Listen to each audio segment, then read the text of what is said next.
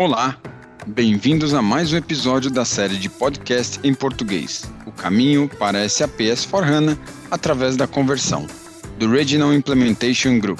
Temos a certeza que um produto e um projeto de sucesso levam o cliente ao sucesso.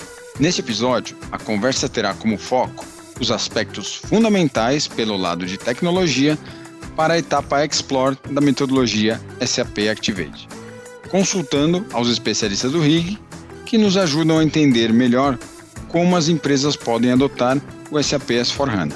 Meu nome é Diogo Irã, sou da SAP Brasil e hoje nossa conversa será novamente com o Tiago Zanguetin, especialista de tecnologia da SAP. Opa, Tiago, por favor, apresente-se e vamos iniciar nosso bate-papo na sequência.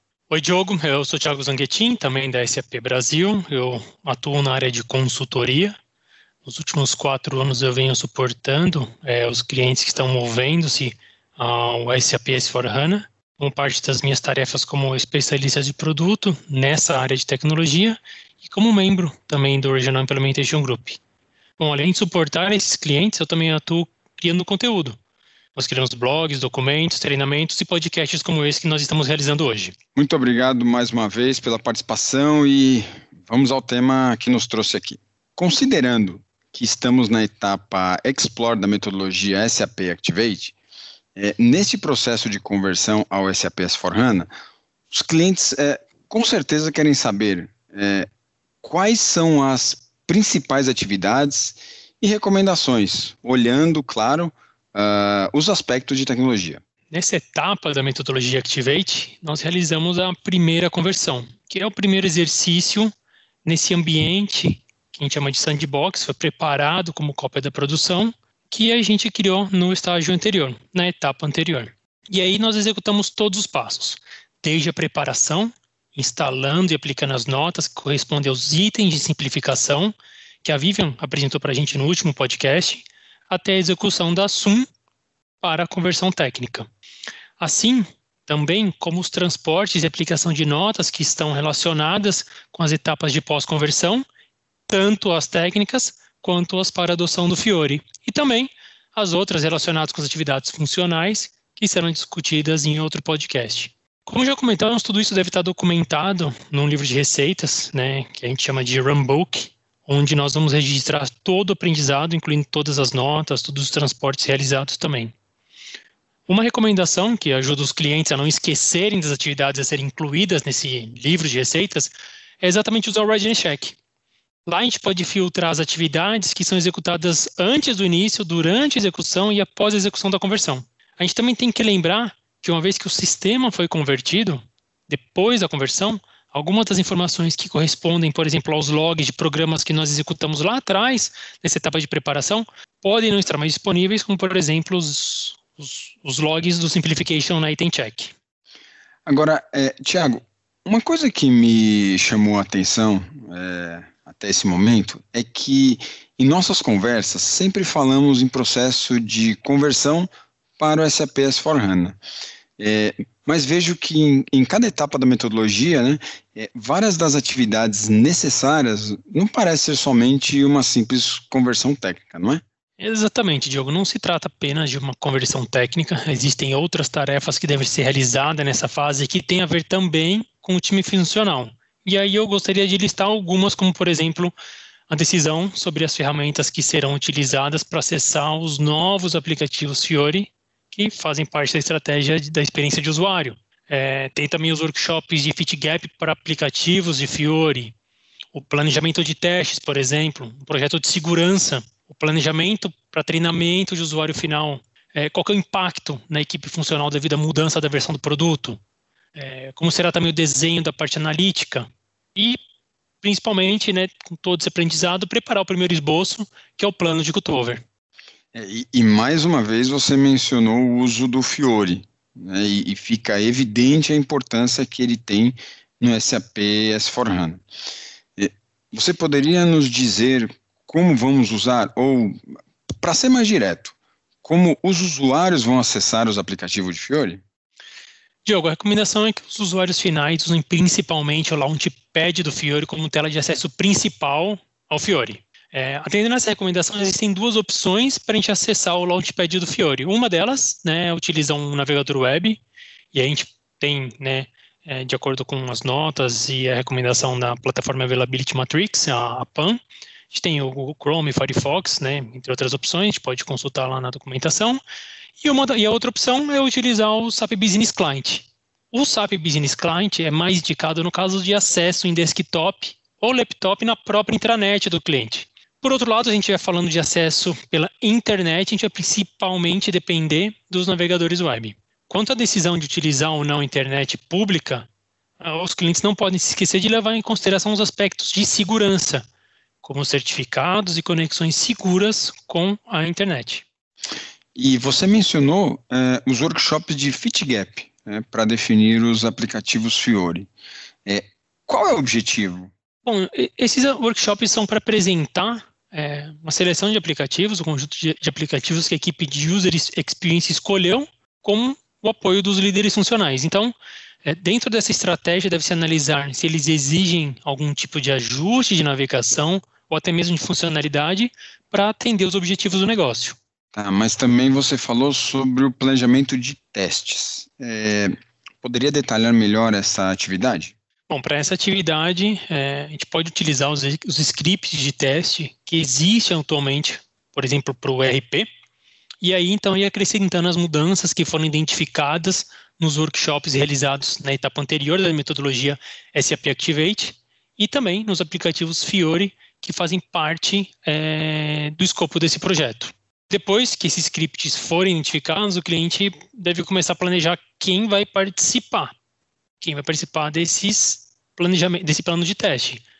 E aí o tempo, os recursos necessários para fazer os testes é, desse processo de ponta a ponta, tá? É, além disso, a gente não pode esquecer de incluir nesse planejamento de teste é, o teste de interfaces. É, e aí podem existir mudanças relacionadas à segurança, relacionada a role perfil, e também incluir aqueles relacionados a Fiori. Tá, e outro ponto também comentado foram as roles e perfis de acesso. É, como é feito o planejamento de segurança? Para essa parte, é, como costumava ser feito anteriormente, quando um, uma atualização era realizada no RP, os processos relacionados à adaptação de roles e perfis devem ser executados, por exemplo, as atividades na transação SU24. Isso aí já inclui é, a parte de objetos de autorização que mudam e as, e as transações que também desaparecem. Vale destacar também que a equipe de Fiori pode sugerir algumas alterações nas roles, no perfis que devem ser, por exemplo, atribuídos aos usuários. É, esses, então, é, corresponderão a, aos aplicativos que estão e estarão disponíveis no Launchpad de Fiori para esses usuários. Ah, excelente. Uh, e voltando a falar sobre acesso às aplicações, é, fit gap, segurança, é, como deve ser feito o treinamento dos usuários? Bom, Diogo, isso nos leva ao próximo ponto das atividades, que é exatamente o planejamento do treinamento do usuário. Essa atividade é importante porque a maioria, se não todas as inovações, são entregues no Fiori Launchpad. E por isso que é desejável que os usuários aproveitem essas inovações. E para isso, embora o uso do Fiori seja intuitivo e proporcione uma melhor experiência de usuário, seria muito bom ensiná-los como algumas funcionalidades da ferramenta, como por exemplo a ajuda, a barra de pesquisa e algumas outras ferramentas que estão disponíveis e que eles não tinham no SAPGui anteriormente, por exemplo. É, questões de simplificação também devem ser levadas em consideração, por exemplo, é, transações que desaparecem ou que talvez mudem, é, ajuste de códigos ou interfaces, porque aqui é, pode também haver alguma inovação na forma como ele deve navegar. Com esses dados e o resultado dos workshops da etapa anterior, onde talvez a decisão tenha sido é, incluir novas soluções ou, sub, ou, substituir uma determinada funcionalidade, como por exemplo é, settlement management, isso aí deve ser incluído, né, deve ser definido é, os tópicos em que os usuários precisariam, por exemplo, de algum tipo de treinamento e quais as pessoas é, devem é, estar envolvidas em cada sessão de treinamento. Portanto, esse é o momento de iniciar é, esse tipo de planejamento. Bom, Tiago, é, Pelo que temos conversado até o momento, é, fica evidente as grandes mudanças funcionais, ainda mais com a adoção do Fiore. Né? É, a equipe funcional não deveria estar envolvida em todas as etapas do processo de conversão? Sim, é verdade, é importante e a equipe funcional deve sim estar envolvida, mas primeiro deve ser decidido também pela equipe funcional, com a ajuda deles, quais serão as alterações realizadas. É, como, por exemplo, anteriormente não tínhamos Fiore, precisamos incluir o suporte para esse tipo de acesso. E aí ele vai contar quais são as diferenças em relação à forma como serão realizadas as tarefas de monitoramento e suporte, por exemplo. Toda essa análise deve ser feita e planejar essa transição para que, enquanto as outras fases estão em execução, a equipe de suporte possa fazer as alterações necessárias nas ferramentas e também nos treinamentos.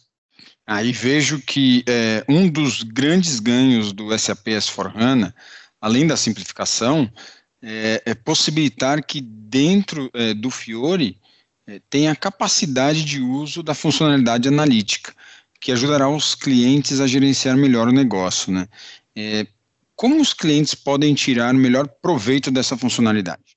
Bom, é, depende muito da capacidade é, de cada um é, e da necessidade de cada um de, de, de tirar proveito da funcionalidade, mas através da plataforma agora nós temos a possibilidade de realizar consultas analíticas diretamente no SAP S4HANA. Isso pode ser feito por meio de aplicativos no Fiore ou por meio de outro, outros clientes, como por exemplo o SAP Analysis for Microsoft Office. Claro que, como eu comentei, isso depende da necessidade de cada cliente, por isso essa avaliação deve ser feita nessa fase. É, isso para que seja possível incluir as tarefas que correspondem a esse desenho dentro do plano de projeto. Excelente. E nessa lista de atividades, o que devemos considerar quando mencionou sobre o plano de Kutover? Bom, Diogo, agora que nós temos a primeira conversão finalizada e todas as atividades relacionadas a ela concluídas, a gente pode começar a esboçar o plano para essa transição por exemplo, comparar a duração da janela de, de manutenção, ou seja, tempo de downtime, com as expectativas do negócio e ver se a gente pode ou precisa melhorá-la. É, esse esboço do plano de cotor vai ajudar a gente especialmente a definir se o número de ciclos que estamos planejando é suficiente, ou seja, se o número de conversões para fazer uma avaliação é suficiente. E nesse caso, é muito, seria muito importante atualizar o plano com todas as atividades que foram detectadas. Perfeito, Tiago. Uh, você poderia citar novamente e de forma bem resumida né, a, a, lista de atividades dessa etapa Explore da metodologia SAP Activate para a parte de tecnologia? Claro, Diogo. De, de forma resumida, para a etapa é, de Explore, os seguintes pontos que devem ser levados em consideração são: é, primeiro, executar a conversão de um ambiente sandbox, registrar todo o aprendizado nesse runbook, é, com todas as etapas e todos os, os, os aprendizados encontrados durante essa execução. Em segundo, decidir sobre qual cliente é, deve ser utilizado para acessar o Fiore. Em terceiro, é, começar o planejamento de testes. Em quarto, iniciar as configurações de segurança. Em quinto, começar um, planejar o treinamento de usuário.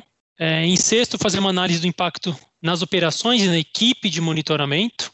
E em sétimo, é, decidir como será feito o, o desenho é, das funcionalidades analíticas e como elas serão utilizadas dentro do SAP S4HANA. E em oitavo e por último, preparar o primeiro esboço desse plano de cutover. Bom, muitíssimo obrigado, Tiago. É, como sempre, bem didático e claro nas, nas considerações. Ah, excelentes as, as recomendações dadas é, no episódio. Fica aqui o lembrete para os clientes se registrarem no programa de Customer Care e assim receber suporte gratuito da SAP no processo de conversão ao SAP S4HANA. Entre em contato através do e-mail s4h underline customer underline care arroba sap.com. No próximo episódio falaremos sobre as atividades da etapa do Realize, abordando as atividades de tecnologia e também funcional. Estará imperdível e esperamos por vocês. Muito obrigado e até breve. Tchau.